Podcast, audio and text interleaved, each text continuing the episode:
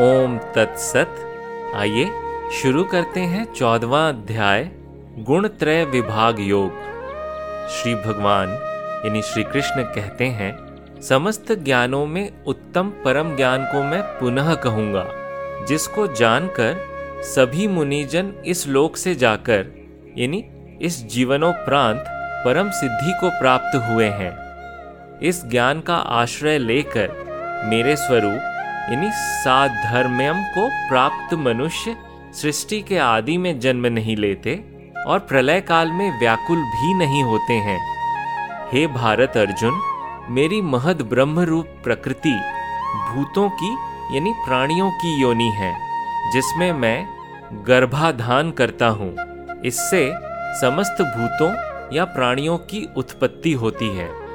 हे कौनते अर्जुन, समस्त योनियों में जितनी मूर्तियाँ या शरीर उत्पन्न होती है, उन सबकी योनि अर्थात गर्भ है, महद ब्रह्म, और मैं बीज की स्थापना करने वाला पिता हूँ। हे महाबाहो अर्जुन, सत्व, रज और तम, ये प्रकृति से उत्पन्न तीनों गुण देही आत्मा को देह के साथ बाँध देते हैं। हे निष्पाप अर्जुन, इन तीनों में सत्व गुण निर्मल होने से प्रकाशक और अनामय, यानी निरुपद्रव, निर्विकार या निरोग है। वह जीव को सुख की आसक्ति से और ज्ञान की आसक्ति से बाँध देता है। हे कौनते अर्जुन, रजोगुण को राग स्वरूप जानो, जिससे तृष्णा और आसक्ति उत्पन्न होती है। वह देही आत्मा को कर्मों की आसक्ति से बांधता है। और हे भारत अर्जुन तमोगुण को अज्ञान से उत्पन्न जानो, जो समस्त देहधारियों, यानी जीवों को मोहित करने वाला है। वह प्रमाद, आलस्य और निद्रा के द्वारा जीव को बांधता है। हे भारत अर्जुन, सत्वगुण सुख में आसक्त कर देता है और रजोगुण कर्म में, किंतु तमोगुण ज्ञान को आवृत्त करके जीव को प्रमाद से युक्त कर देता है। हे भारत अर्जुन कभी रज और तम को अभिभूत, यानी दबा करके सत्व गुण की वृद्धि होती है। कभी रज और सत्व को दबाकर तमो गुण की वृद्धि होती है। तो कभी तम और सत्व को अभिभूत कर रजो गुण की वृद्धि होती है। जब इस देह के द्वारों, अर्थात समस्त इंद्रियों में ज्ञान रूप प्रकाश उत्पन्न होता है, तब सत्व गुण को प्रवृद्ध हुआ जानो। हे भरत श्रेष्ठ रजोगुण के प्रवृद्ध होने पर लोभ, प्रवृत्ति या सामान्य चेष्टा वाले कर्मों का आरंभ, शम का अभाव तथा स्पृहा, ये सब उत्पन्न होते हैं। हे कुरुनंदन तमोगुण के प्रवृद्ध होने पर अप्रकाश, अप्रवृत्ति, प्रमाद और मोह, ये सब उत्पन्न होते हैं। जब यह जीव सत्वगुण की प्रवृद्धि में मृत्यु को प्राप्त होता है तब उत्तम कर्म करने वालों के निर्मल, अर्थात स्वर्गादि लोकों को प्राप्त होता है। रजोगुण के प्रवृद्ध काल में मृत्यु को प्राप्त होकर कर्माशक्ति वाले मनुष्य लोक में वह जन्म लेता है। तथा तमोगुण के प्रवृद्ध काल में मरण होने पर मूढ़ योनि में जन्म लेता है। शुभ कर्म का फल सात्विक और निर्मल कहा गया है। रजोगुण का फल दुख और तमोगुण का फल अज्ञान है। सत्व गुण से ज्ञान उत्पन्न होता है। रजोगुण से लोभ तथा तमोगुण से प्रमाद, मोह और अज्ञान उत्पन्न होता है। सत्व गुण में स्थित मनुष्य उच्च लोकों को जाते हैं। राजस मनुष्य मध्य या मनुष्य लोक में रहते हैं।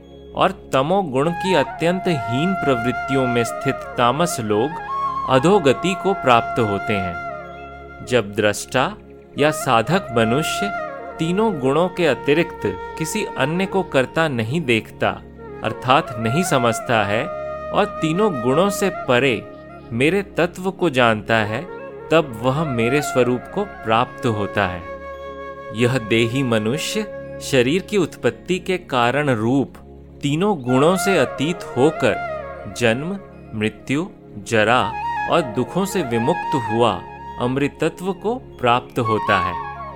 यह सब सुनकर अर्जुन पूछते हैं, हे प्रभो, इन तीनों गुणों से अतीत हुआ मनुष्य किन लक्षणों से युक्त होता है? वह किस प्रकार के आचरण वाला होता है? और वह किस उपाय से इन तीनों गुणों से अतीत होता है? श्री भगवान यानी श्री कृष्ण कहते हैं, हे पांडव, ज्ञानी मनुष्य, प्रकाश, प्रवृत्ति और मोह के प्रवृत्त होने पर भी उनका द्वेष नहीं करता, तथा निवृत्त होने पर उनकी आकांक्षा नहीं करता है। जो उदासीन के समान आसीन होकर गुणों के द्वारा विचलित नहीं किया जा सकता और गुण ही व्यवहार करते हैं, ऐसा जानकर स्थित रहता है और उस स्थिति से विचलित नहीं होता। जो स्वस्थ स्वरूप में स्थित, सुख दुख में समान रहता है तथा मिट्टी पत्थर और स्वर्ण में समदृष्टि रखता है। ऐसा वीर मनुष्य प्रिय और अप्रिय को तथा निंदा और आत्मस्तुति को तुल्य समझता है। जो मान और अपमान में सम है, शत्रु और मित्र के पक्ष में भी सम है।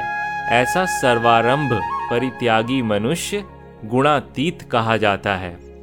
जो मनुष्य अव्यभिचारी भक्ति योग के द्वारा मेरी सेवा, अर्थात उपासना करता है, वह इन तीनों गुणों के अतीत होकर ब्रह्म बनने के लिए योग्य हो जाता है।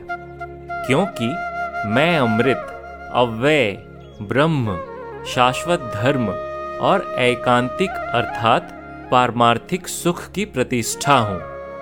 ओम तत्सत।